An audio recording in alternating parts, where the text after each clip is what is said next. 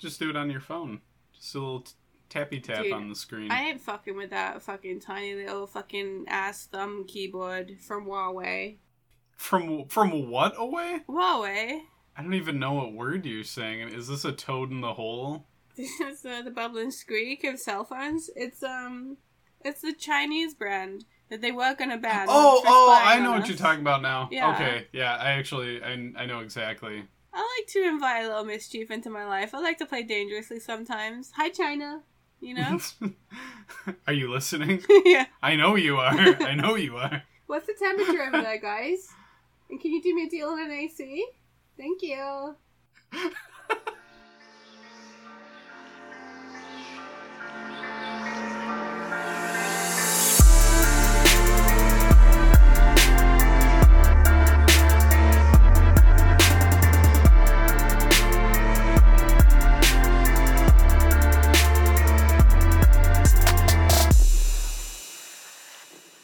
What's growing my spuds? Welcome to Clashspiracy, the only podcast where it's not only acceptable but encouraged to say OJ killed JFK. we got Clem, take it away. We cut that out. Yeah, I don't care. I don't care. It's a hidden. Why? Why did they? Why did they put that in that episode? We're. I'm gonna put a conspiracy in the conspiracy podcast Oh, like we were silenced. by Big OJ. it's gonna go great. Clashspiracy. We pit two conspiracies together and then we rate them on a scale of their deep impact. How hard do they hit? What difference do they make in the world? We rate them on a scale of their hook, which is their believability, like that one scene in Hook with the food and stuff. We also have the category formerly known as Inception, where we rate the conspiracies based on how creative, how original, the the X factor, the the the quinoa. Say the quinoa bit. Je ne sais quinoa, my new quinoa brand. Big quinoa, please sponsor us and help the fight against Big OJ. Today, the two competing conspiracy theories are sort of like fragments of broader conspiracy theories, but what we're doing is we're hitting up aliens, specifically Roswell, so don't worry, alien fans, there will be more alien content in the future, and then we're hitting up the Knights Templar, specifically with their relationship to Oak Island. Obviously, the Knights Templar, they have a fingers in a lot of pies. We're gonna go through every pie again later down the line. So I'll tell you about one conspiracy, James will tell you about the other, then at the end, we'll discuss the two at the same time. the Knights Templar. James, do you ever practice saying what you're gonna say before it happens? Uh, only the only the intro, and I fucked that up because I was gonna say something really funny before the OJ bit. But I was gonna say what's growing my spuds, and then say the OJ bit. We can edit that part, like me dejectedly saying that into the beginning of the episode. Okay. So, the Knights Templar. Famous knights.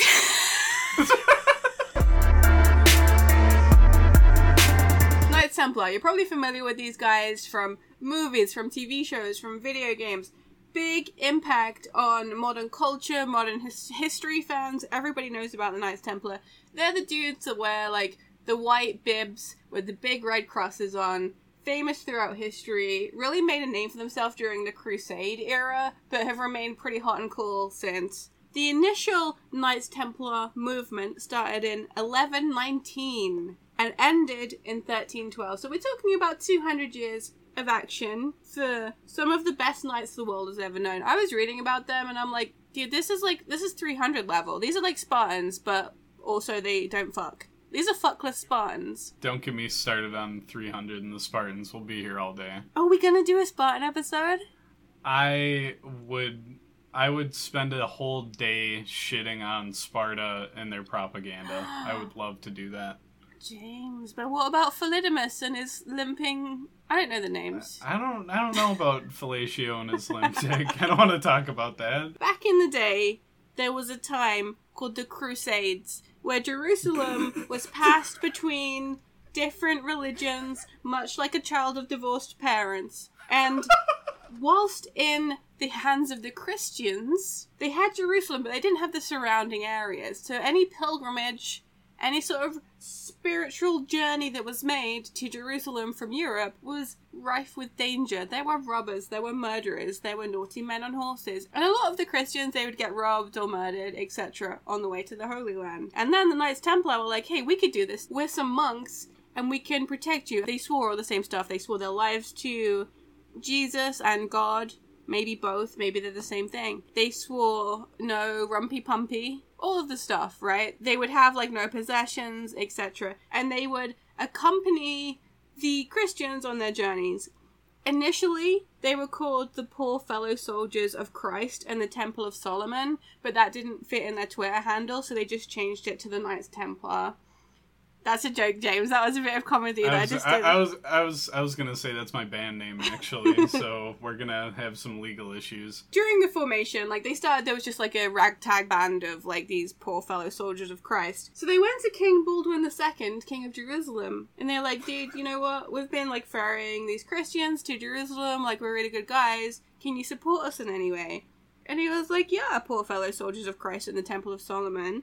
Let me put you up in a bit of my palace. And at this time on Temple Mount, there was the Dome of the Rock, which still very famous, and a mosque called Al-Aqsa. Temple Mount, infamously previously, had housed King Solomon, who was the third king of Israel, his palace, and within that palace lived the most sacred religious artifacts of all time, such as the Ark of the Covenant. And before King Solomon built his palace on Temple Mount, it is the famed location from the Old Testament where Abraham prepared his altar to kill his son. And that's like the history of Temple Mount, right? So I wouldn't brag about that last one. That seems a little sketchy. Doesn't sound like a good neighborhood. he went through it, right? No, no, he was like getting ready to because he's like, "Sorry, son, but the the big G man in the sky said I got to do it." And then at the last moment, I'm pretty sure God's like, "Whoa, whoa, it was just a prank. Don't do it." There's a camera there. There's a camera there. There's a camera there. Ashton Kutcher came out and kicked Abraham in the balls. Anyway, Nebuchadnezzar II, king of Babylon, destroyed King Solomon's palace and then built his own shit, and then the Romans plundered that. And then we get to finally, you know, the Dome of the Rock and the Al-Aqsa Mosque, where Baldwin II tells the poor fellow soldiers of Christ in the Temple of Solomon that they can they can sleep in there. They can have a wing or an arm of the mosque. At this point, at this point, the poor fellow soldiers are like, well, you know, we should change our name to better reflect our current state of nobility. Let's call ourselves the Knights Templar, like the Knights of the Temple. Probably. It might not mean that, but Templar and Temple are very similar sounding, and that's the story that I'm going to weave today. With their new base of action, the Knights Templar kind of took off, right? They didn't have any money themselves, but because, you know, this is the 1130s, everyone's super big into religion. Like, it's one of the main things that they do there. So, all of, like, the religious rich families and kings, etc., from around the world donate money and castles and goods to the Knights Templar. And at one point, the Knights Templar became richer than some countries and therefore some kings, and Oh, possibly owned Cyprus. Um, Yeah. So anyway, Yep. these yeah, confirmed. Yeah, they so like how it works is people would basically like seed them like little like you said castles and stuff. And then I think at different points in history like the order would literally just own like huge chunks of land. So it it was like a mini country that also had like little bases throughout Europe. Shit was bussin' bussin', is what you say. Oh my god. Sorry. Oh, I'm back. I'm teaching middle school again. so, interesting fact: the Knights Templar are, are credited with inventing the first bank. Ooh. Well, like checks specifically, but it's sort of like a banking system, right? What they would do, because like these Christians, um, during their like holy temple visits and their pilgrimages would get robbed. They didn't want them to have to like carry money with them. So, say like a European Christian, say the guy is he's he's hitting up, he's he's living in Paris. Yeah, he wants to pop over to to Jerusalem, the Big J, but he wants to take two hundred gold coins with him what he does is he gives it to the Parisian Knights Templar, and they give him a little piece of paper that says, "Yeah, I got you 200 coins, mate." He goes over to Jerusalem. Does he get robbed? Maybe, but he's got nothing to steal. They're not taking that paper. It's just a bit of paper. And then he gives it to one of the uh, J Dogs, the Jerusalem Knights, and they're like, "Oh, 200 coin. Here you go, mate. Here's some from our reserve here." And thus, the first sort of check system was invented. It was a bank.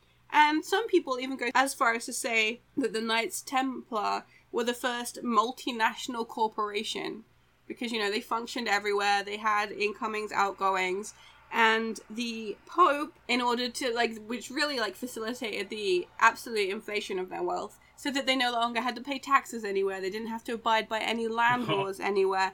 The only person they had to listen to was the Pope. Oh, I thought you were gonna say God. Pope Innocent II was like, guys, Knights Templar, you're my homies, do whatever you want. Unless I tell you different, the world is your oyster, baby. What's an oyster baby? It's important to note, however, that the knights themselves still retained no personal possessions or wealth.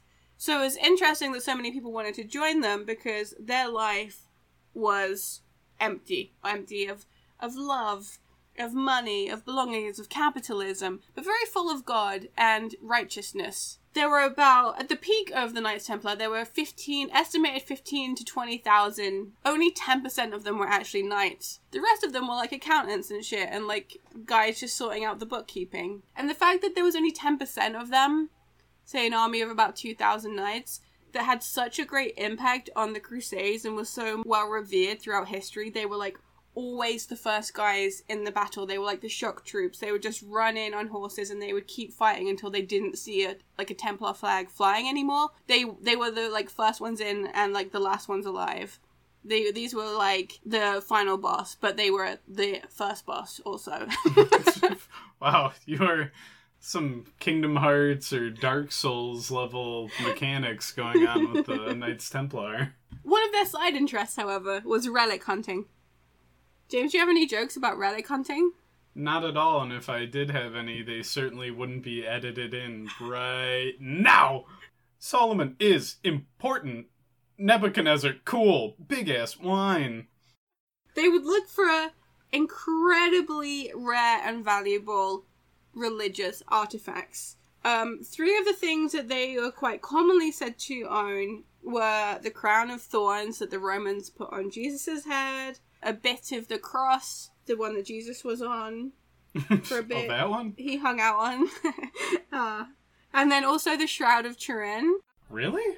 Supposedly. Oh, did they talk about the uh the jabby bit that Jesus got stabbed with too?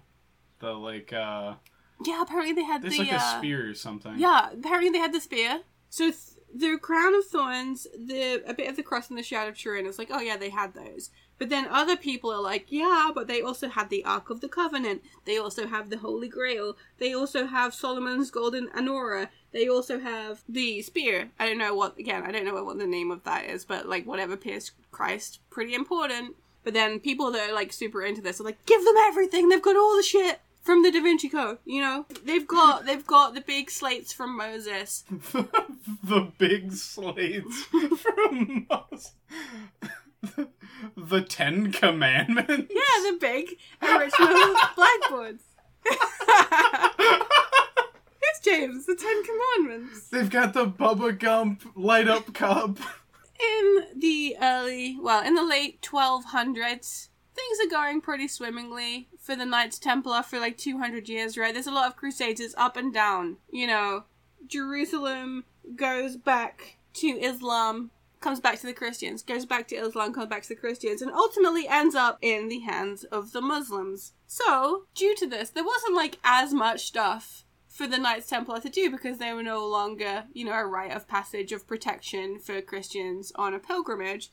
They weren't popping over there as much. This was the beginning of the end for the Knights Templar because at this time, in control of France was King Philip IV. That son of a bitch. He owed the Knights Templar a bunch of cash, right? And he noticed that they were less valuable to the world in general at this point because, you know, of the lack of pilgrimage. So he was like, fuck it, I don't want to pay these guys my debts. What I'll do instead is I'll just torture them and get them to say that they're part of their initiation ceremony is to denounce Christ and piss on a cross. And he did it to, he was to be the last Grand Master of the Knights Templar, Jacques de Molay. Jack's whack-a-mole. He tortured Jacques de Molay and he got him to confess that the initiation of the Knights Templar was to denounce Christ, which obviously irritated a lot of people. a lot of lot of things are heating up in the Christ fandom right now. Is that actually like that that like he tortured him to get him to admit that part? Yeah. Like oh, that's so like that's so. I mean that that is pretty like heinous, especially for the time. But like that's also so juvenile. Like yeah, yeah, and you pee on crosses too. That's how bad you are. Like you couldn't just like come up with something a little bit more adult. I don't know. I uh, feel like he could have just left it at denounce Christ, and that would have had enough of an impact. He didn't have to also piss on a cross. Like it was all the the usual things. It was like you know, like sodomy, um, worshipping other gods, probably. And there's like evidence for that actually, like later on, supposedly that we'll get into, somewhat tied to the Oak Island conspiracy. Another motive that the king may have had, other than just to get rid of his debts to the Knights Templar if they didn't exist anymore in Ethiopia concurrently, there was a royal who said the Ark of the Covenant belonged to Ethiopia, and he believed that because it had previously been in King Solomon's temple, that the Knights Templar were in possession of it. And essentially, he was like, "If you guys can get me the Ark of the Covenant, I'll give you big moolah." And King Philip was like, "Get rid of my debts and make some moolah at the same time, a double whammy." Fucking burn these boys and thus he burned the boys. I just like that throughout history, this is a pretty common thing where kings will be horrifically in debt, and their master stroke, their genius move, is to just say, "Nah, I'm not paying you back." With the think, option, uh, the option of also killing off whoever they owed money to. You think at this point people might be hip to the fact that kings not so trustworthy, like on the whole yeah, I would not lend any money to a to a monarch of sizable proportions. It just seems like a risky venture. Unfortunately, for the heroes of the story, the Knights Templar, Pope Innocent II, he's gone now. he did not live forever. We've got a different pope has popped in, Pope Clement V. And this guy was a bit of a weasel. He wasn't the noble pope that we're familiar with, with Pope Innocent II. This guy is more like a sniveling little Game of Thrones character, and he's in. There's too many numbers involved, and I wish history would sort that out. Pope Clement V is in King Philip IV's pocket, right? He's playing a role in this, so he's going over to the Knights Templar, and he's like, "Look, I can absolve you of your sins. Like, just confess." and I'll absolve you with God. I'll square away the tab. Everything will be super chill with you and Jesus. So the knights did this. Pope was like, cool, that's all gravy. Squared away. Everyone's even now. Cool. We cool boys. And then Philip was like, no, Pope, you unabsolved them. what? So he unabsolved them, and then the king burned like dozens of Knights Templar that he could find in France, and he found them through their beards and the big white bibs that they wore with the red crosses on. Some of them had the foresight to take those off. and then he just burned them all um, for heresy. Just before this, Jacques de Molay, who you'll remember is the last Grand Master of the Knights Templar who admitted to like pissing on cross and denouncing Christ, was like, "No, I take it back. We we love Christ, guys. Like he's he forced us to do it, and then he like burned, and that was the end of the Knights Templar. But was it? Dun, dun, hmm? dun. Kind of, in a way, it was. oh, okay. Thought there'd be a little bit more mystery there, but so um, so I think first it's important to like look at different pieces of small evidence or rumor about the Knights Templar and their relationship to Christianity because there's also been a couple of things found that suggest that hey maybe they weren't as Christ devout as they pretended to be, which seems like a bit of a stretch given the fact that they like gave up their whole lives and all their possessions to help Christians go to Jerusalem. We were talking earlier, James, about um worshipping the Baphomet, right? Right. And this just comes from the fact that somebody heard them chant that. like the they're super into the Baphomet. Oh, I've heard about that. Apparently, but some people argue that they were just Muslims chanting for Mohammed, and it's they misheard it, and it sounded like Baphomet. So they were maybe practicing Islam, which would you know also be bad. But then in the 1850s, some guy drew a diagram of the Baphomet and made him look like a goat devil, which is now associated with like the Templars. That And like with the uh the incredibly credible source of the guy saying that he heard some other guys saying something that sounded like Baphomet. Was there a language barrier? Because I know these guys are operating from all kinds of like different countries and stuff, and they're being brought together. Is it possible that this guy just literally couldn't understand the language that the other knights were speaking in? It's definitely possible. I don't know which of the Knights Templar were said to have shouted that they love Baphomet. Dick, you know, like I don't. Was it the French ones? Was it the ones that were based in Israel? I don't know which one it was, and I don't know who heard them. But yeah, I mean they were from all over the world, right? So it's it's definitely possible. In addition to that, whilst they were imprisoned in France, they supposedly drew on the walls of their cells, and there were inscriptions on the prison walls that alluded to or represented Venus and pagan deities, which obviously big frowned upon in the Christian world. No vegan, no vegan diets, no pagan deities for you guys. They regularly they regularly shot catapults at Venus. Didn't work, but the ire, the malice, it was all there. All that is to say, there are some potential hints that there was something else going on, a cult like distance. I don't know. That's just a look a little thing, but they could have just been doodling on the wall and it happened to look a little bit like one of them's like a heart with a flower, which I feel like a particularly poetic Templar might absent-mindedly draw on a wall during his interment. or a or a toddler Templar. Uh, uh, we found Kilroy was here on one of the walls. That was a little weird. Uh, Are we sure that it's not just Philip making shit up to justify his uh, wacky antics? Uh, possibly. Let's get back to France. no, you can't take me there. Templar's gone, right? But as we remember from the meat and potatoes of this story, the bubble and squeak of this story, the toad and the hole. the Templars had made bank in the 200 years that they were reigning supreme over Earth. Uh, but where's all that fucking treasure popped off to? They've got all these religious artifacts. They've got gold out the wazoo. Like a, apparently like a billion dollars worth of today's pounds. We've never found any of the supposed wealth of the Knights Templar. So, we need to we need to backtrack a few a few months before the old burning.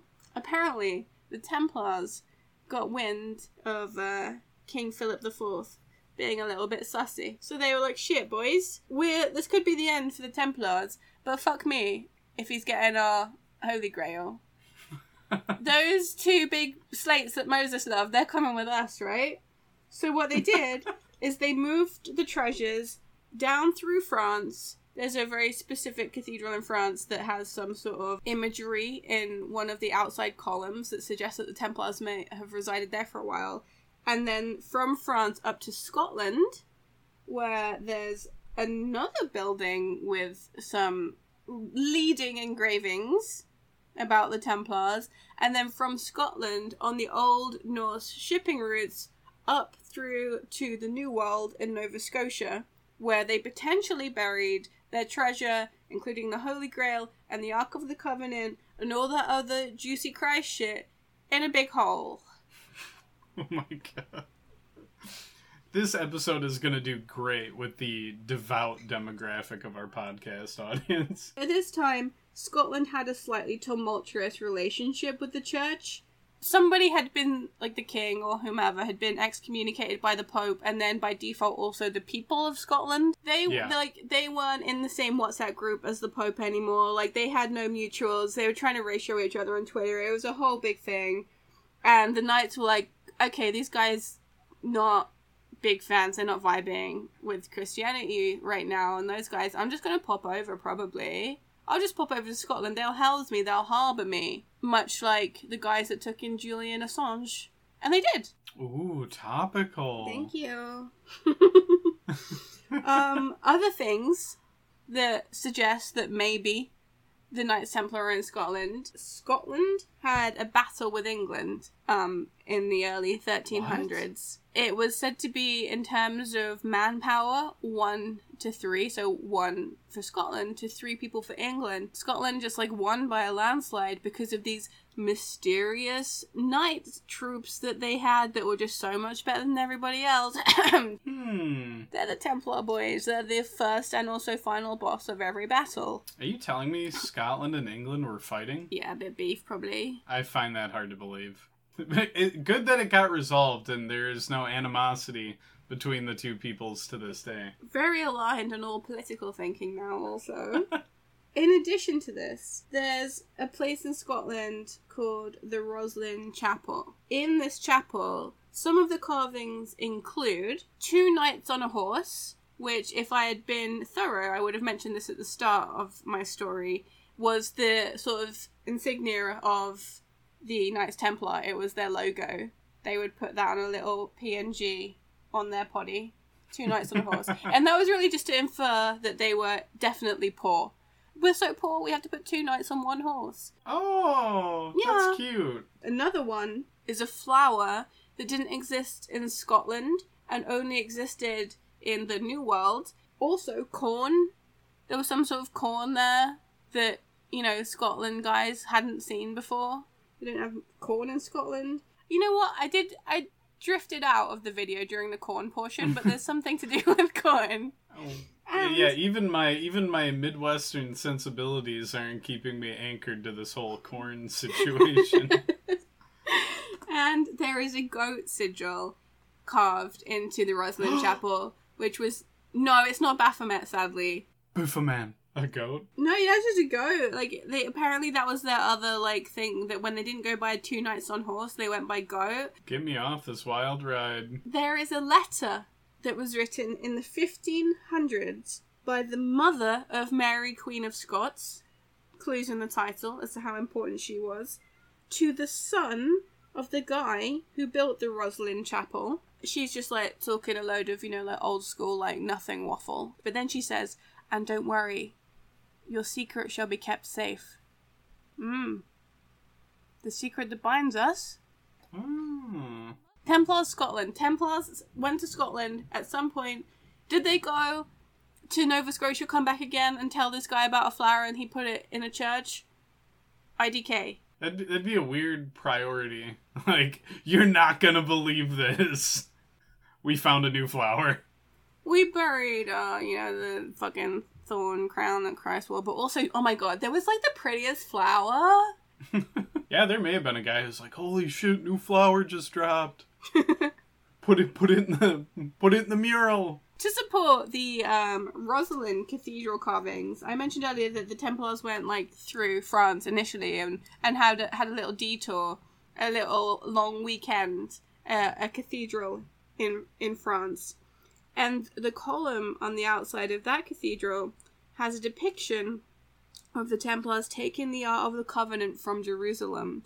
And I'm not going to say that slightly on the nose, guys. Could we have been a little bit less overt with that? Is it like literally like that's what it's supposed to be, or is it just like dudes carrying a thing? you know, dudes carrying a thing, Templars carrying the Ark of the Covenant. It's tomato, it's tomato, isn't it? Yeah, yeah, I suppose. Yeah, I may have carried the Ark of the Covenant then, and I didn't even realize it.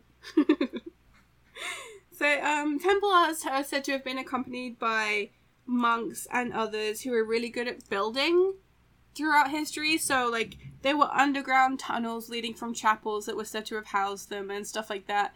When the Oak Island situation comes into play, some people were like, oh, they could never build a big hole. And then you're like, yeah, but they had these, the monk buddies, which is what we're going to talk about the big hole. Yes, whole time. That's my catchphrase. Oak Island in Nova Scotia is a really small island. I'm going to say it's 140 acres. And there's been a lot of suggestions, legend, that there's a treasure buried on the island. There were these rocks, like these boulders that were found in a big cross formation fucking hundreds of years ago.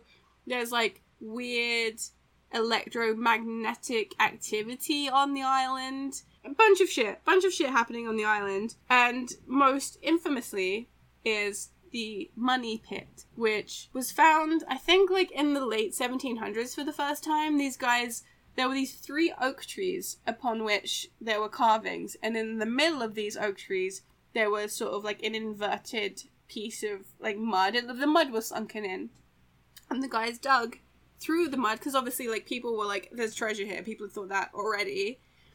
And it kept flooding too. There were these um, tunnels that led into the money pit. So whenever anyone reached a certain length, the pit would just flood and then it would be impenetrable. One of the most interesting finds are um, some coconut fibers in the money pit. And these were carbon dated to between 1260 and 1400 AD. Oh, ho, ho. There weren't coconuts in Nova Scotia at this time. So these coconuts had been there before the Americas, the New World, had coconuts. What? Someone had to bring them over. What group of people had better access to coconuts? The Knights Templar. I just googled. Well, I'm I'm looking at the the range for where coconuts naturally grew, and this shit's not even remotely near Europe either. So that's like that's nuts. Literally. Get it? Cause co- coconut. In 2017, during this like more in-depth ongoing plan to research the money pit done by these two brothers that have like dedicated their entire lives to like finding out what's in the in the money pit they found a bunch more stuff they found some little like they found some coins they found little knickknacks of like gems and brooches and stuff like that nothing like not much at all like when i say like three like three knickknacky brooch things could have been from any just old rich guys floating around there at that time. But they did find a lead cross. Ooh. Had the same isotropic signature consistent with a mine in France. And is the same shape as one of the things that they found engraved in the wall from the Templars during their imprisonment. Really? They also found a bone with the same isotropic signature as the lead cross, and two bones. One of the bone fragments was a European bone fragment from a couple of hundred years before, but then there was an even older bone fragment found, identified as perhaps being from the Middle East, from someone of Middle Eastern descent.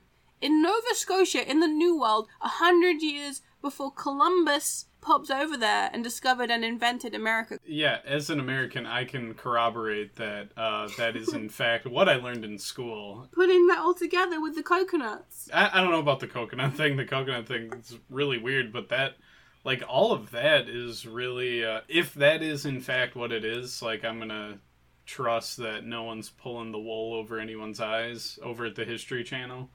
That is Well, pretty yeah. convincing, but you know, History Channel.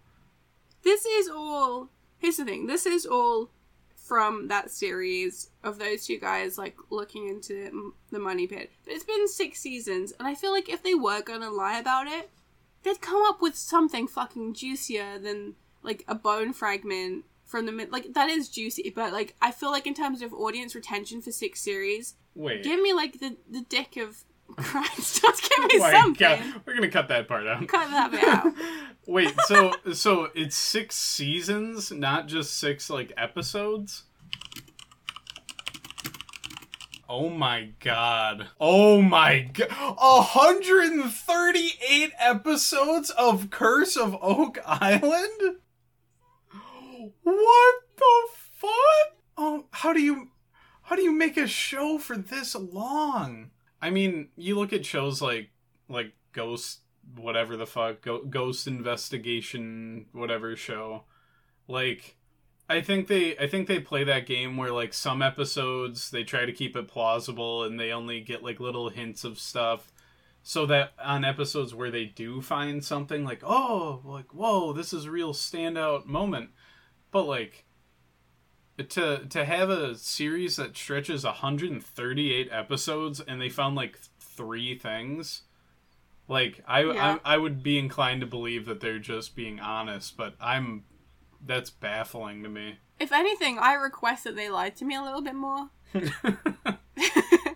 going to request a little bit of gaslighting from you guys at this stage because the relationship's fizzling out. yeah Like, make it spicy. maybe some gatekeeping and girl bossing on the side as well all right uh should i dive into my roswell thing or is your brain fried I would love to hear about Roswell right now. so I have this set up so that I have the official, you know, approved timeline of what happened at Roswell, and then I have personal accounts that contradict it, as well as like little little bits that I picked up on where I'm like, hmm, this might not line up entirely how people say it does. So this first run through is going to sound very very sheeple. Uh, you know, this is what the government wants you to think faithful listeners, don't think that I turn my brain off. I'm just, you have to know your enemy first. The official timeline starts in late June or early July of 1947. William, quote, Mac Brazel or Brazel. I, I got a bunch of like conflicting spellings, but I'm just going to call him Brazel. He's a foreman at a ranch, Foster Ranch, and he notices some debris. Foster Ranch is like 30 miles outside of Roswell. That's why we call this the Roswell incident looking at a newspaper at the time, there are accounts that there's strange blue light near the ranch at around 3 a.m. The two events aren't necessarily linked, but William Brazel describes the objects as being about as large as a safe. He's talking about like a big hunk of the debris, three by four feet. He also describes it as being more or less like tinfoil. A later account from Mr. Brazel would give some more exact details. His initial encounter with the debris was on June 14th, so like this is after he's gotten you can either say he's gotten time to get his story straight or he's just had time to collect his thoughts, but he says on June 14th is when he like very first sees the wreckage with uh, some of his family. He says it's bright wreckage made up of rubber strips, tinfoil, rather tough paper. That's a bit that uh, people find a little unusual. And he just kind of leaves it there. He's like, oh, that's weird, but I've got farm stuff to do. so he just fucks off. And then on 4th of July, he's like, hey, family, let's go check out the glowing metal that fell on this property. And then on July 5th, you know, he's obviously this man is like isolated from the outside world quite a bit. He's living out in the middle of nowhere in New Mexico. But even he hears about the whole flying saucer, flying disc phenomena that's gripping like the region. Like everybody and their uncle is seeing shit flying in the sky. So he's like, oh, damn, I think I know what that glowing stuff is now. So it's taken him like half a month to actually like look at this stuff and piece together, like, oh, I might have something here. On July 6th, he finally gets a hold of the sheriff, George Wilcox, in Roswell. And then Wilcox, in turn, tells the Roswell Army Airfield. To quote Brazel, he whispered kinda confidential like to the sheriff. so I really like this image of this guy, this like farmer who just whispers to the sheriff, I think I got something out in my field. I want to know how you can whisper unconfidential, like, because typically if I'm whispering, it's because it's confidential. I'm not whispering stuff like if I if I'm celebrating and I want everyone to hear it, I'm not going around and whispering one by one individually to everyone in the room. You Well, know, There's like when you're at a important event where like often. uh, where like yeah yeah same same always the bridesmaid never the bride um where like you're trying to be quiet but you're not necessarily telling a secret like you put your hand over your mouth so people can see that you're talking but like you're you're trying to minimize the noise physically. So I look with your more hand. interesting. The Air Force detail shows up and they collect some or all of the debris at the ranch. They had to drive out to the middle of nowhere. According to some accounts, one of the guys actually brings the debris to his house, but I'll delve into more of that later. This this all seems like a very like ramshackle operation not very official sounding. But according to to our farmer, Mr. Brazel, they when they get there, before they pack it all up, they try to like reassemble the debris to like figure out what the hell it was, and they couldn't do it. Like they didn't know really what they were monkeying with, and the debris was scattered over 200 yards in diameter. People thought like, "Whoa, this is a lot of shit here. Like, like this isn't just like one little thing. This is a pretty pretty huge area. Yet they thought that the stuff was really lightweight and couldn't weigh more than five pounds. I'm noticing in my notes that I put five points. I don't know what I meant by this. The people who packed up the debris also claimed to see letters on some of the parts. They described them as like almost hieroglyphic like. So that is a little spooky, and a ranch man in the middle of nowhere would find that a little creepy. He had found other weather balloons on his ranch in the past, and none of them resembled what he was seeing at the moment. So that was July 6th. We are now on July 8th, and entering the scene is a man named Walter Haut. He is about to do something that I find fucking hilarious. He's the public information officer, and he just starts a press release and just flops it all out there. He just lets it all hang out. Here's a quote from uh, one of the newspapers that I found. Uh, I believe it's attributed to him. I'm not entirely sure. I have one that is definitely attributed to him, though. So it says, it was inspected, referring to the debris, it was inspected at the Roswell Army Airfield and subsequently loaned by Major Jesse A. Marcel of the 409th Bomb Group Intelligence Office in Roswell to higher headquarters. That one's just kind of like attributed to the Army, but he's referring to the debris. Very ominous that he just says higher headquarters. The direct quote that I found, and it is so fucking wacky, I can't believe he said this. The many rumors regarding the flying discs became a reality yesterday when the intelligence office of the, and then it's the atomic bomb group again, was fortunate enough to gain possession of a disc through cooperation with one of the local ranchers and the sheriff's office. So he just outright said it. He's like, "We got a disc. We had, we got a flying saucer. The army did it. Everyone, high fives all around." Nothing. Do you want me to? Uh, no, I just I didn't want to. I felt like I've spoken a lot and didn't want it to be like the me show. How would you how would you react if one of your local officials just like outright said, "Yeah, a couple days ago we found a flying saucer. We've got it. We've got one. Aliens are real." I don't think that. Well, okay, I'm using my understanding of local officials in those areas as a modern woman in the twenty in you know 2021, and I'm going. Those guys are idiots. They just fell into that position from nepotism and the lack of options, and they don't know it's a flying saucer. He just roundabout think that might be one.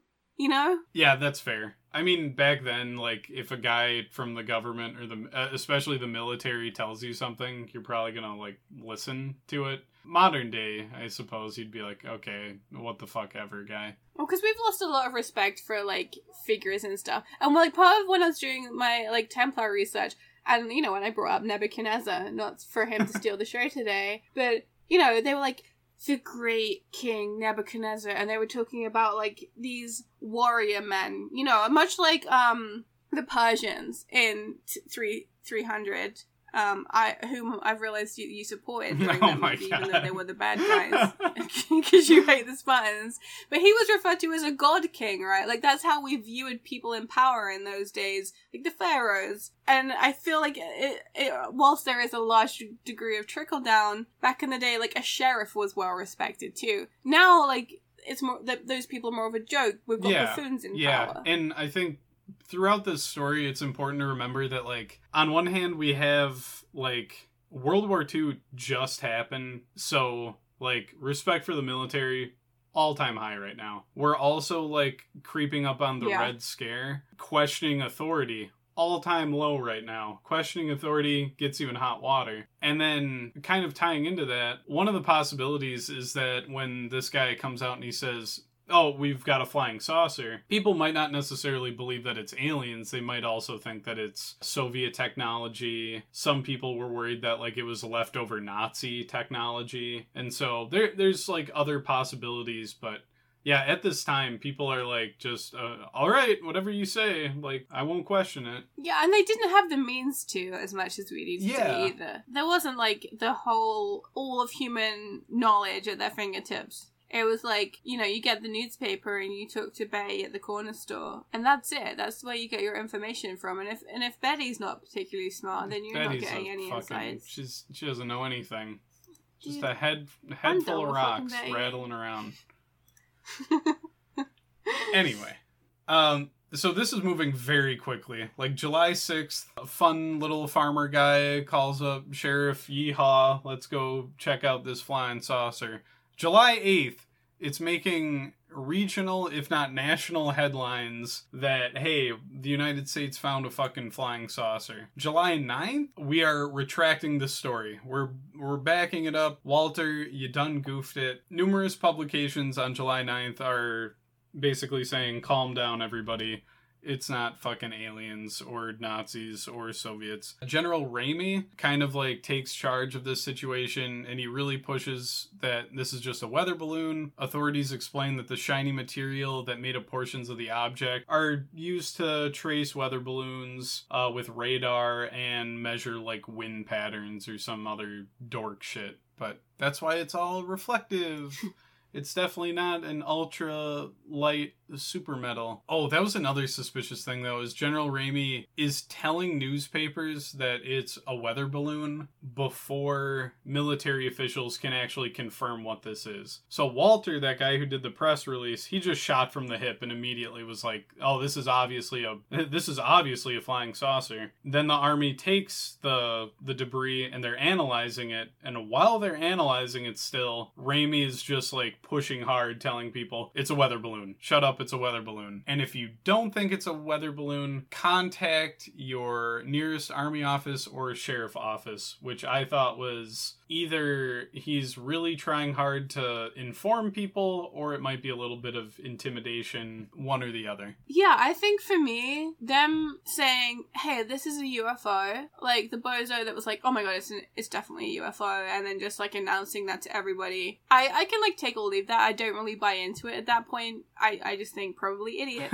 but like one doth protest too much. If you're telling me just like aggressively that it's a weather balloon, then that's when my little tiny brain goes, "Oh my god, it's a UFO." And maybe that says more about my like obstinate personality than anything else. But like, if if you weren't bothered about it too much, if you were just like calmly were like. Oh yeah, guys, it's a weather balloon, and didn't threaten me to contact, you know, my local army uh husbands. Then yeah, I, I might go. Yeah, okay, weather balloon. You know, well, I you can't be an army wife because you know she's not in the army, but the army husbands are just the army men, right? I suppose. Contact my army husband who lives with me. Uh, what do you know about UFOs? Well, yeah, like that's kind of how I feel about this whole conspiracy is that there's like see oh gosh, it's hard for me to get my thoughts correct with all the all the CIA mind melting waves that are hitting my house right now. I feel like part of it could you could easily explain it as this guy is earnestly trying to assuage the fears of the public and just handle this as comprehensively as possible, reach out to the press, get the record straight, contact local people, encourage them to actually learn something about the situation instead of spreading rumors. okay. But like you said, he's pretty aggressive about it, which kind of means it's actually aliens. But so, what was the reaction? Was everyone like shitting themselves, like "fuck the aliens are here, it's over galactic war"? that's that's actually what I what I have next here is that his little like his damage control thing it works. The story basically just dies like right Huh. there. It's only it's only years later, like decades later that this stuff really reaches like a like a fevered pitch again and people really start questioning it. Yeah, in the immediate aftermath, people just kind of like calm down. Obviously, the Roswell thing, it's good for tourism, so it's like a local thing for all intents and purposes, it's not like I, I feel like nowadays you'd have like a mob just like trying to smash into wherever the debris is being held, and this would go on for months. But yeah, in the in 1947, big army man says, "Everybody go home. Nothing to see here." Everybody just goes home because there's nothing to see there. Were they previously riled up about it, or was it? Did he? Was it necessary for him to say this to calm everybody down? I think there could have been an ulterior motive, which I'll get to later. Okay. But I think uh, it, I think it's that which I'll cover, and then there was such a rash of sightings in this area that any like actual physical stuff that people could grab onto, even if it wasn't extraterrestrial, if they could say that it was and like get themselves to believe, that could cause like hysteria. So I think he like needed to seriously go into damage control mode here. Otherwise, maybe people would lose their shit. Um, while I was doing this research, it, yeah, it just seemed like everybody was seeing lights in the sky around New Mexico. I don't know what the hell that's all about. So, contradicting evidence and accounts. I mean, the, obviously, the first one, and I've already touched on it the fact that you have a guy who is so sure that it's a flying saucer that he like pulls the trigger and does that press release like immediately you can you can say like oh that's incompetence part of me also wants to say that like the guy was so confident that that's what it was and like why wh- otherwise why would he do it Clout?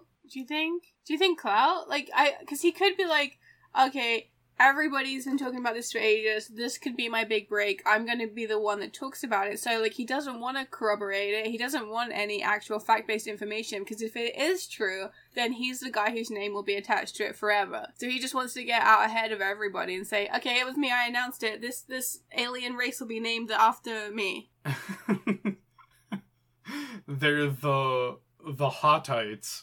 Yeah. I found them. See, I feel like if he thought it was aliens, he wouldn't have blurted it out. So I think it's like a combination of like he thought it was a saucer, but thought maybe it was just rival military tech. Like if he's the guy that busts it open that like aha a soviet thing crashed here and i found it like that could be cool and he wouldn't get like court martialed over it necessarily. But if he like spilled the beans on like I found extraterrestrial life or evidence of it, I feel like you're absolutely supposed to keep that like t- close to your chest. But If it had already been found, then yeah, like that's a government secret. But if it's not yet in that realm, then you could argue it's open season. Because they're not. I don't know if they would be as pissed at you if you didn't reveal something that was already hushed. and he did this through like army channels though. Like Oh, if he was a private citizen, then I say just uh, go f- go fucking full bore, throw this out to the world. Yeah.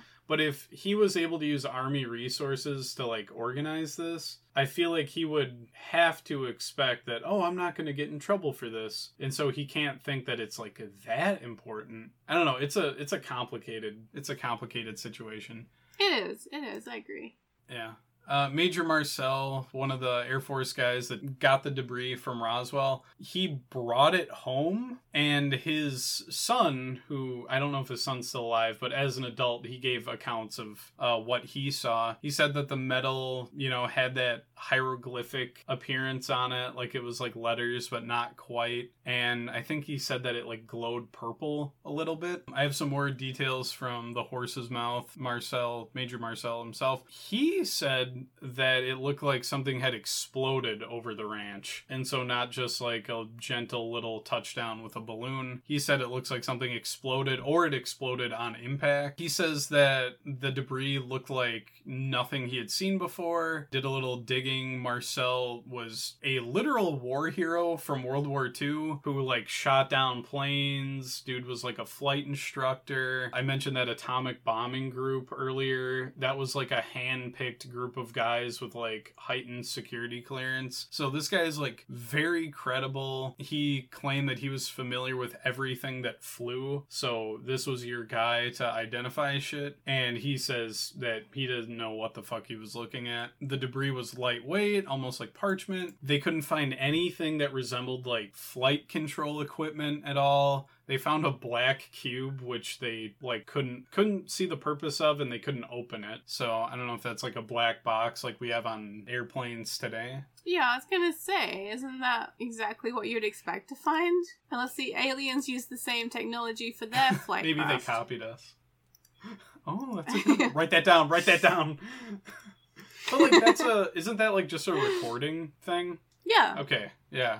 So it's so it's nothing that could like control the craft, and they didn't find like any people, any any beings amid the debris either. I like that they're very scientific in testing the material. They tried bending it. Marcel tried to burn it with his cigar because it was you know, they said it was lightweight. It was like parchment. So he's like, oh, fuck it. Discovery of the century. Let me just puff on this cigar and then jab it into this stuff and see if I can light it on fire. And they even start smacking it with a sledgehammer. What the? F- Yeah, like you have the you have the find of the century. This could be priceless alien artifacts. All right, hold this. I'm gonna fucking beat the shit out of it with a sledgehammer. and what were they gonna learn from that? Well, they said that it was like for for how lightweight it was, the shit wouldn't bend. Like they just couldn't bend it, and so Oh. they're like, "This is insane. Fuck the scientific method. I'm gonna just start beating the shit out of it."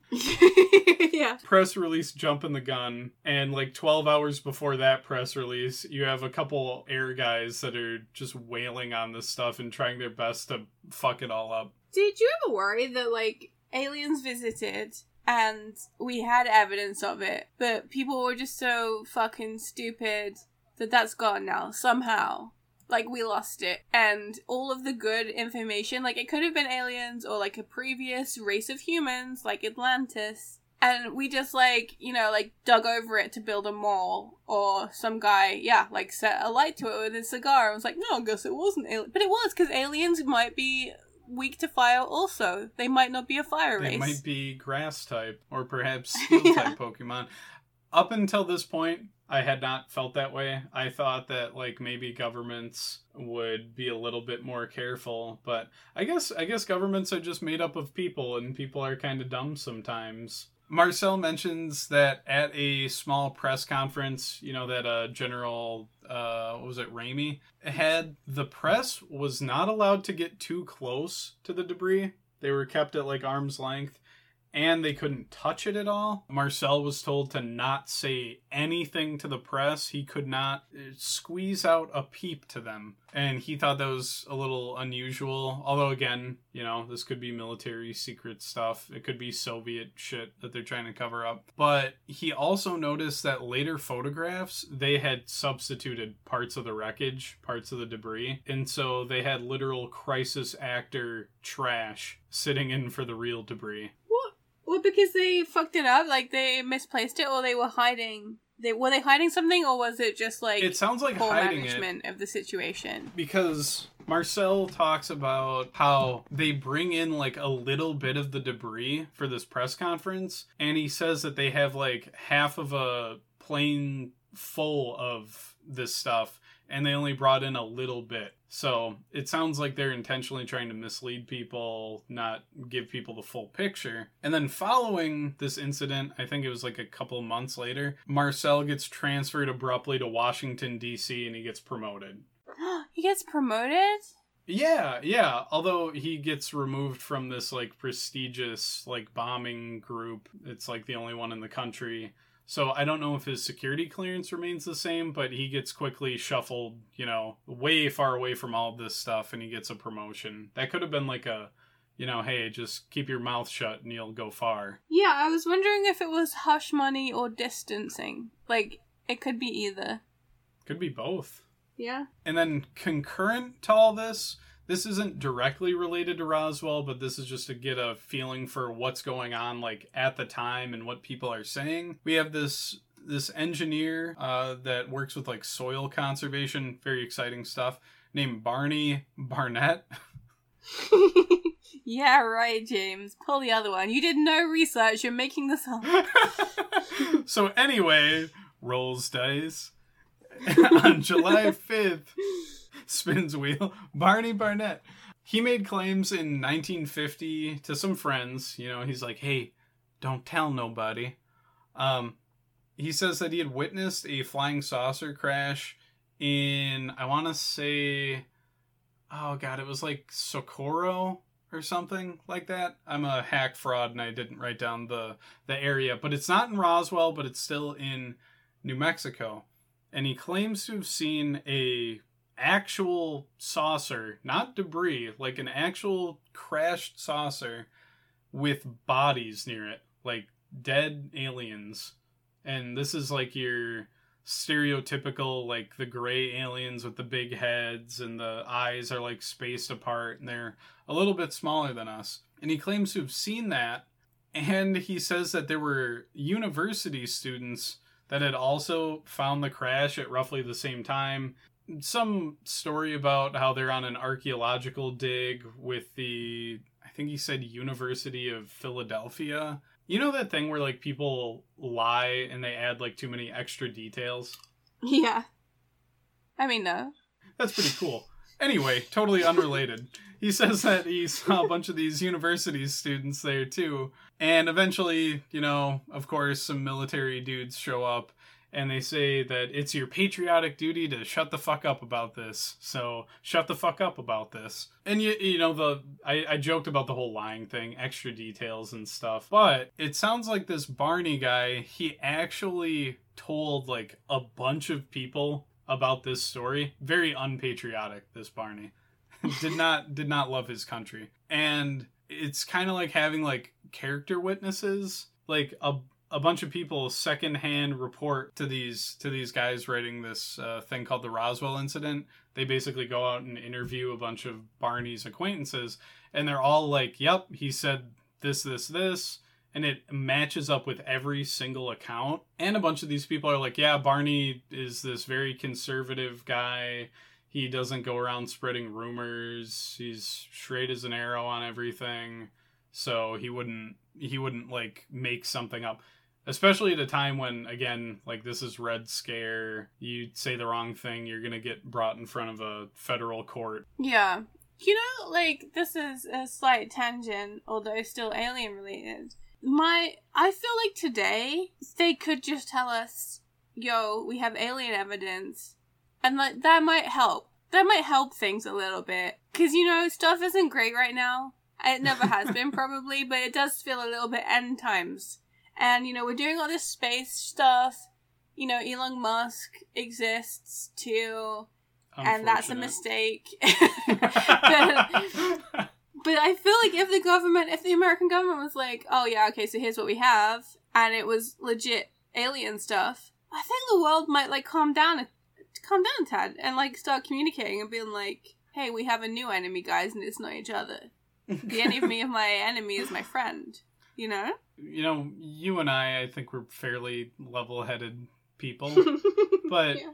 like I go out and I live in the middle of nowhere right now, and I go out and I interact with people. I'm a teacher. I have to interact with people's kids, and then I like through those kids, I hear the parents speaking sometimes, and I don't think a lot of people could handle the idea that humanity or Earth or even just like America is not the center of the universe. Like it, it has like huge like religious implications if there's beings on other planets. Like that would just invalidate or cause a serious crisis with like many different religions, I feel. You would have like different governments trying to figure out how to interact with with aliens. And with all these like different doomsday prophecies you'd have people thinking that like oh aliens are a sign of the end times. Kill all of your leaders and get ready for the rapture. Oh okay. I mean because i i'm from the uk a lot of my friends are you know like modern liberals and we're all fine with everything. So i feel like we could do with some aliens I feel like yeah. the normal people, the normal educated people, not even, they don't even need to be educated, just the normal people, the normal, nice, sensible people could do with some alien news. It would be nice, but I feel like there are huge swaths of our society that would absolutely chimp out if e- even if it was like yeah we found like non-sentient like cat-sized aliens on this other planet Oh, I want one. Yeah, I do too. Although I do have a cat-sized alien that was just meowing on the other side of my door, and I had to tearfully ignore her and continue the podcast. Anyway, some people said that that debris field, that like what was it like a hundred yards or some whack ass amount. I don't even know how big a yard is. Some big ass diameter situation popping off. That's too big to just be one weather balloon. But this guy, Kendrick Frazier, science writer, uh, and our new nemesis, because he works for uh, the Skeptical Inquirer, claims that. Now we know for a fact that the debris came from a train of weather balloons and not just one. A train of weather balloons. Sir. Yeah, yeah. A train. What were they? What were they? How many passengers were they taking to Hogwarts? like, what the fuck?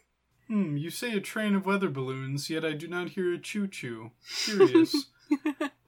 he says that this this weather balloon train was launched by New York University on June 4th, 1947, and had a covert mission of seeing if these balloons could hold microphones and other like detection equipment, recording equipment that could pick up on Soviet nuclear tests. So listening for like I guess atmospheric disturbances that would line up with like big ass explosions. The material that they were made of, according to Frazier, now this this is that whole uh doth protest too much or whatever the fucking whatever Hamlet said. The hieroglyphics on the equipment actually came from tape purchased from a New York City toy shop and the symbols were just abstract flower like designs meant to appeal to children. Just like what the Templars drew on the prison walls. oh, James, it's all coming together. It's all one big tapestry. I mean, I like that. I because I can believe that would happen. People don't use the right tools. They cut corners. I can see someone going, "Shit, we need some tape." I'll just pop out. What's the closest stationery store? This one for kids. All right, we'll get this. It's, we've got some washi tape. And like that's that's the thing for me is that like with this conspiracy there's like always two explanations. And like it's like the the press release thing or the general Ramey like trying to calm people down. Either like this is entirely believable because we live in an in a rational world or look at all the times that we've been irrational. And who would use toy shop tape on our secret weather balloon train that's trying to detect Soviet nuclear explosions in the atmosphere. As an adult who has now had a job for six years, I believe any adult that has had a job might cut a corner and be like, fuck, I ain't walking all the way down to the special government tape store. That's three blocks away. I'm just gonna pop in to, you know, Pinocchio and Sons and grab this kooky, wacky child's tape. It will do the. Is it sticky? Yes. Tick. It does the job. Put it on the special government fucking Russian spy train. It, yeah, it's not like anyone's gonna see this or anything. and then the curb your enthusiasm plays as he as he looks at the newspaper. but I guess my my takeaway with this conspiracy is that I think that the reason why there was such an aggressive cover up might just be because of the whole like spy equipment stuff. And so that would explain why certain elements of the debris were hidden during press conferences. That would explain why we're in such a rush to say it's just a weather balloon, it's just a weather balloon. But at the same time, I have difficulty believing that a pilot that was like a war hero and has high level security clearance wouldn't recognize debris. The farmer who had weather balloons crash on his land wouldn't recognize these weather balloons for some reason. And why a guy who is trusted with disseminating uh, public information wouldn't, uh, why he would be so sure that it's a flying saucer. Like all those things really, really fuck with me. And that's not even tackling like the the anecdotal stuff about the metal being extremely durable and impervious to bending or damage or our big American sledgehammers that are known to cave in any material. It's just I don't know, it's strangely believable. This is the first time I've like on this long and storied history of our podcast where I've been like, "Oh, this is a little there's a gray area here." I mean, I have always been in two minds about well, not aliens. I definitely, you know, 100% believe that aliens exist somewhere. But in terms of like visiting Earth, I've kind of assumed not. But at the same time, I'm like, but if you said that they had, I'd go, yeah, you know what, that does make sense. Like, it wouldn't surprise me. And like the evidence presented it's like so many people have seen things. We've seen like glimpses on video of like strange lights. We've, we've had a lot of stories from pilots who have seen things that aren't within like that they're aware of. Like obviously they could be testing new like fighter planes and like surveillance drones, etc. But we hear so many of these stories and some of them can be explained away by like, oh, you spend a long time in the desert, you see nothing, like your mind plays tricks on you, it's in the dark, the same as like looking into a mirror at nighttime, right, without any lights on. Yeah. But there's there is a part of me that I'm like not fully convinced it's it's not aliens. I'm not. A lot of the time I'm like, oh that's silly, that's a conspiracy theory, but I enjoy it. With this one I'm like, I want it to be, but I also know like I genuinely believe that it could be. But Yeah. I will stick with the government explanation of probably not, just because it probably isn't and why haven't they been back? I wouldn't be surprised if it was just the the Soviet spying stuff, like Yeah. and and that's why there's a cover up. I also wouldn't be surprised if it was like, yeah, we actually had no idea what this shit was, and we had to cover it up quickly. I don't think it was just a weather balloon. I guess the thing for me was just the primary sources. Like so many times we just go off of like they said blah, and it's like who who are they? But I was able to find like actual interviews with people who were there. It's it's weird that it's just all kind of open and out there that these these credible people are saying shit like this. like the human mind is tricky. Memory is tricky right? So there's some I, I, i'm just saying like i think humans in general are infallible regardless of their station how well respected they are how knowledgeable they are. But at the same time something had to have gone on for this sort of like circus to occur. Because if it was just like a normal weather balloon they could instantly prove that surely by going here's another one this is what it looks like if I drop it. This is what it looks like in these conditions. Or here's the thing that the New York guys were making. Here's another one. Where's the other one? Yeah, it's just like there's so many weird things combined with like there's no incentive to lie about this really. I feel. Maybe the whole thing was set up as a distraction from something else. And I don't even mean like the, it was a secret spy camera that we didn't want the uh, fucking technology to be leaked about. Like maybe it was like the whole thing, the whole circus from start to finish was a distraction from something that was like the pandemic, you know, is that a distraction from something more important going on? Have- Where why aren't we talking about the Panama Papers anymore? Yeah. You know, oh, like my goodness, this got this got real. what what was happening at the time that we might have wanted to have a complete diversion from with some alien fiasco. I I mean I don't want to bring it back to Barney. Barney Barneyson. Have you seen the TV the is it Amazon The Invincible series? I've seen clips of it and I know how it goes. Okay. Because there's a moment there where the aliens come to Earth and they age really quickly on Earth, so they will just sort of like die instantly. But I was thinking, like, maybe aliens had been there all along, like, the crafts were in the sky, but, like, somebody, like, took the fuse out on the alien planet that was, like, keeping them powered. Somebody, like, tripped over a wire somewhere, or, like, something happened on their home planet where the guys that were, like, keeping them sustained died out. Like, if something happened to NASA and, like, guys were in the international spacecraft, they'd be like, shit, how are we getting back, right? Something similar happened, and all of the like the spacecraft during like that month or so where there was a lot of activity plummeted to earth because they you know got turned Oh. off somehow I see. I see what you're saying. you know yeah Yeah, it is kind of weird to think about like if some aliens just got stranded like in our orbit or something and they have no way to come back and so that's why they're so skittish and they're not actually making contact with us.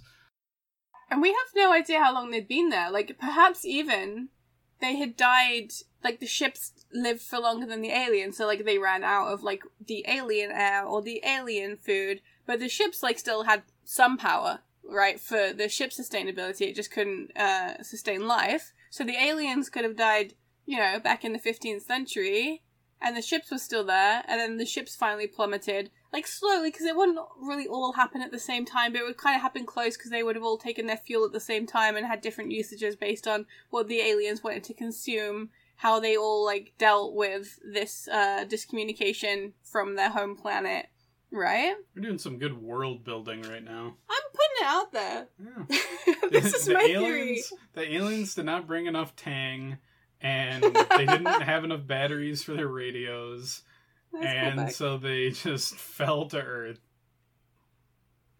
I, i'm just i it's plausible i think it's plausible Yeah.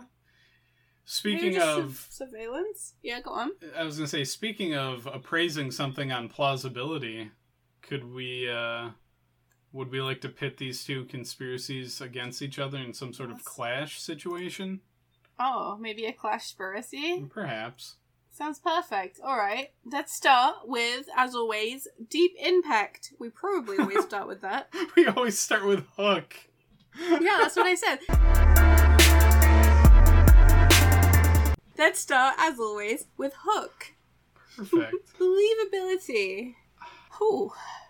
I'll let you take this one. Dude, I don't know because I feel like both of them are far fetched, but at the same time, I think both of them could have had. Okay, with the Templars, where I start to doubt is the the money pit logistics itself. But in terms of the Templars potentially hiding religious artifacts, that's a lot of cash to launder. Okay, and I and I think that therefore we would have been able to track it if it wasn't hidden, buried, secreted away somewhere. Maybe there is a little spiky crown somewhere in the depths of Canada. the depths. It's like on the shore. Um, yeah.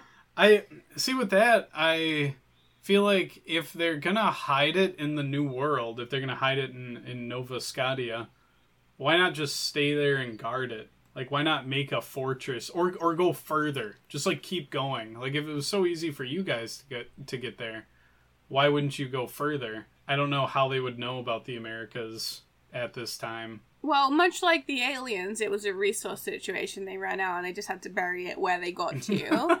But they come back, don't they? Aren't they like, all right, we got enough for the return trip. Let's head Oh, you back. can pop back. You need to you need to eke it out. You need to be you know, cognizant of how much you have to get back to Scotland, so you can tell them about the corn that they can then carve in their cathedrals. Yeah, the corn and the flower thing, like I know that's meant to be like a, a proof thing, but I that like almost detracts for me. It's like, oh come on It now. Like they like they they go and they see this new world and like all this cool stuff. And they're like, yeah, put the corn on there. Make sure that people know about corn and the new flower. It could just be like a cheeky little wink, like a Tarantino reference. Were there any feet? Not everything has to carry like this deep gravitas.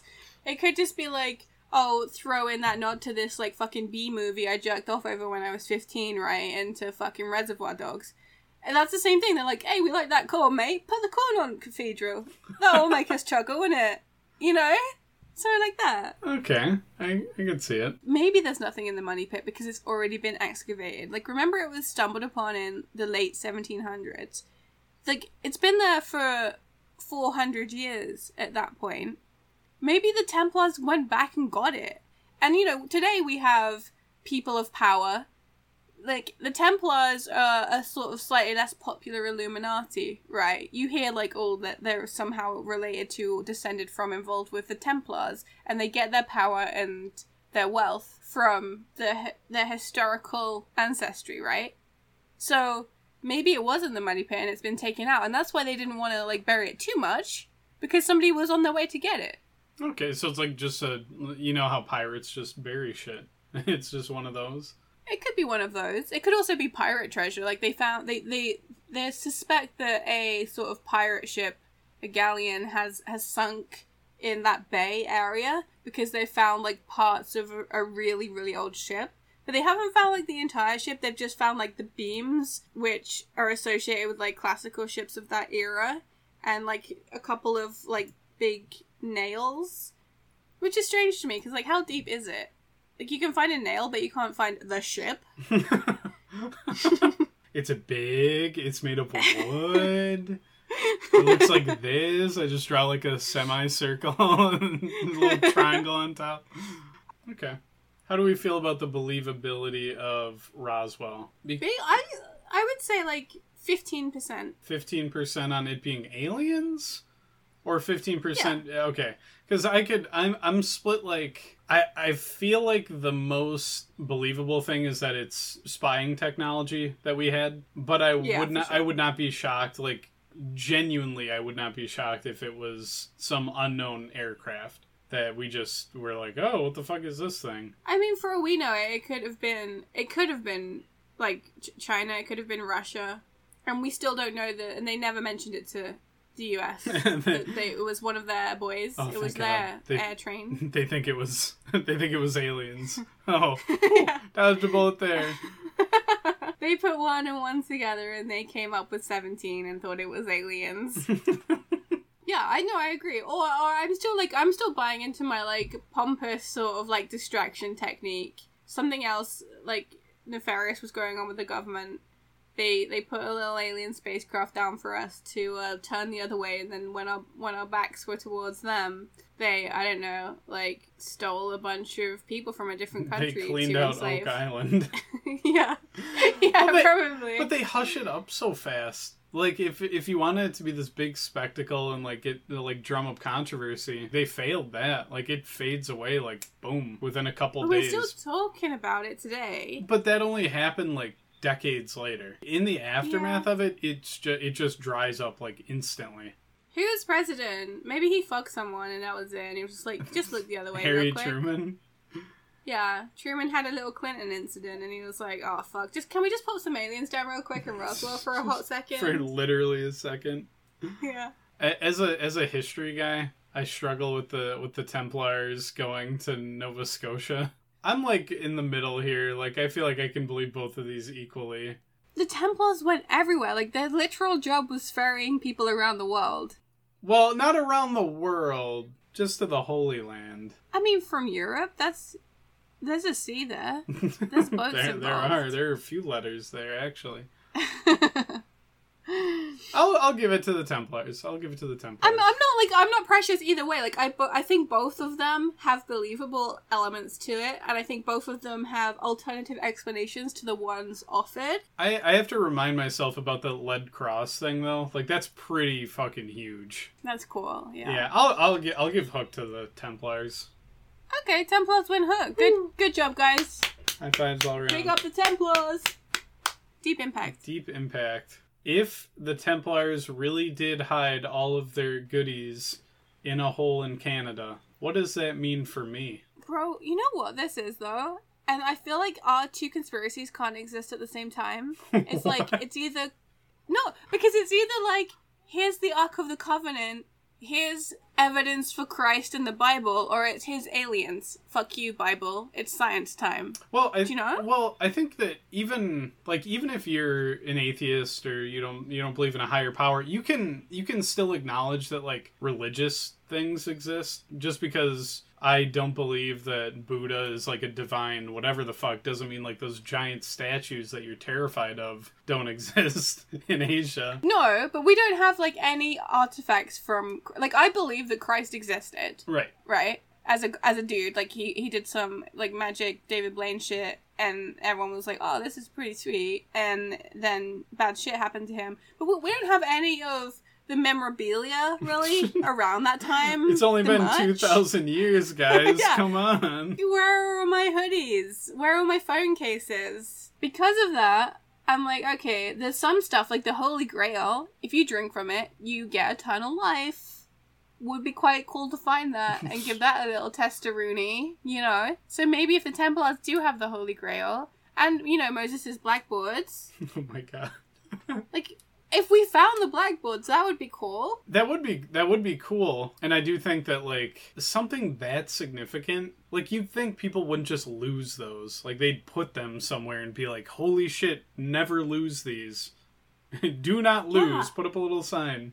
Do not lose this. Important. Precisely. And yet, where is it? So so when you say that like boom, Jesus real, religion real, like this validates my faith, I think that they would just be like culturally significant and religiously significant artifacts. Like if you found the original Ark of the Covenant, I could uh, like I believe that that's that exists or did exist at one point. I don't think that if you open it up you're going to melt if you look at it. I am really sad that you hear all about the Ark of a Covenant and you're like, oh my god, it's an Ark, like Noah's Ark, and then it's just a fucking box, dude. Oh god. you know?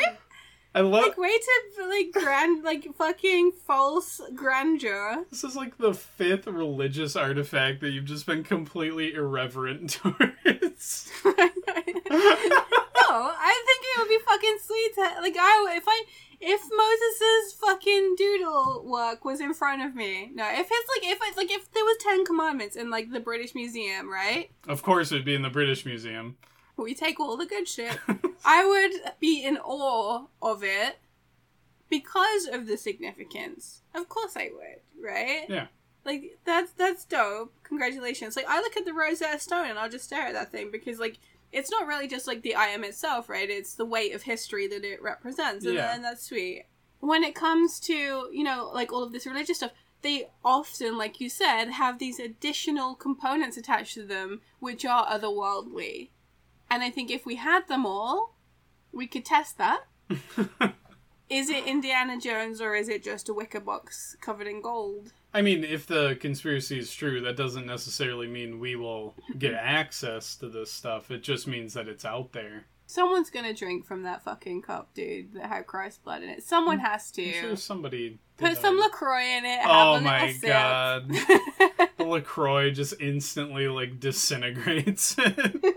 some jackass pours Yeah. in, like, Coke Zero to the acidity just melts it. yeah, no, I think I think you're right there. I think aliens. Yeah, if you told me like there's religiously significant artifacts in that hole, I'd be like, "Oh, that's really cool." Like I'm really excited about it. But that doesn't like change my life. If we had proof of aliens, it's like and, and they have spacecraft and they crashed on our planet where we live, I'd be like, "Oh my god, that's incredible." Like I so I will I will take the deep impact, please.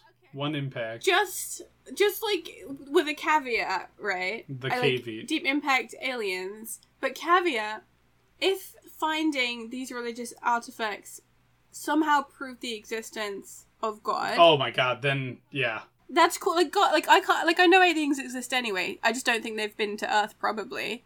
But if God existed, that's that's game changing. You do whatever the fuck, like the life we've got an afterlife now, probably. Thank you, sir, for that. Thanks, big bud. up, big up, big love.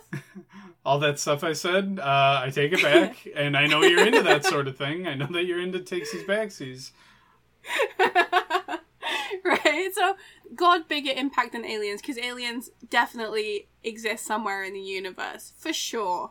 To to an extent, somehow we don't get into the Fermi paradox again. was- But even if the Fermi paradox is a thing, right? Like it is a thing. I was just thinking about that, and I told Emma, I was like, Clem and I talked about the Fermi paradox, but we didn't explain what it was in our episode. so good luck to anybody who doesn't know what it is.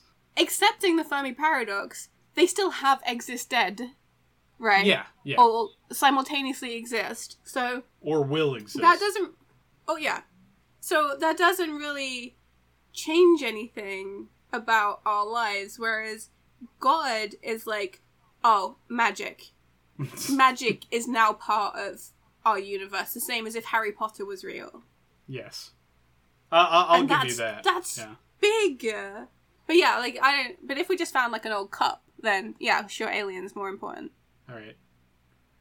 Final category. The category formerly known as Inception.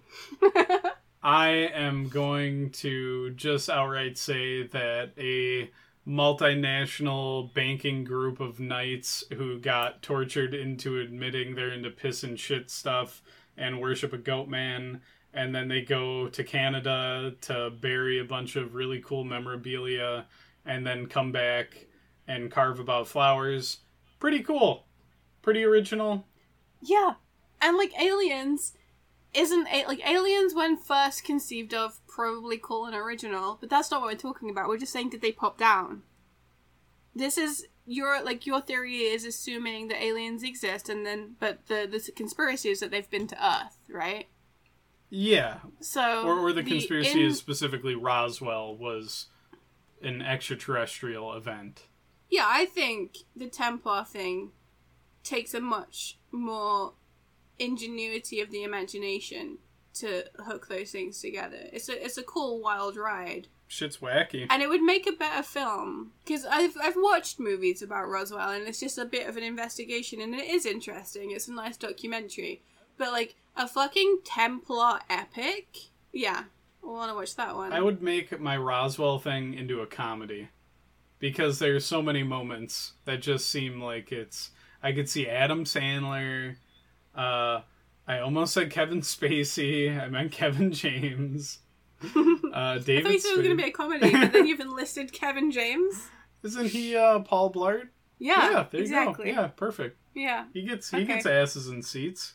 Low quality asses, but he gets them. All right. So that's a that's a Templar win. Two out of three yeah. for the Templars. How do you Oh, I didn't feel? expect it. How do you feel locking up your first Dubski and with the Templars no less? first. Yeah. Really? We've only had three hmm. episodes. Moon Lost. Moon Lost. Last week, I mean, that was a right. off from the- Nostradamus from the got start. absolutely ragdolled. It is my first win. I mean, like, I don't really see it as like a I'm fighting for this corner. It's just a random, right? I mean, that that would detract from my wins, but I guess if you want to do that. but like, I feel like we do when we come to argue it. We have a little bit of a soft spot for our own side, right? Yeah, because we've done Just more. naturally. Yeah, we've done more research. We've spent more time with it. We've nursed it to to adulthood, Yeah, I'm really proud of my the the Templars today. and I'm so happy for you. As I sulk with my second place trophy. Thank you to anyone that listened this long. It might be a long one this week, not sure. Appreciate you. Yeah, you and you look great today too. Thanks for thanks for stopping in here to to watch us. Um, please follow at C- Clashspiracy. We still have only one tweet, It- but who knows? By the time this goes out, we could have 300. And currently, I'm the only I'm the only follower, and so it's getting lonely. The supplies are low. Please send help.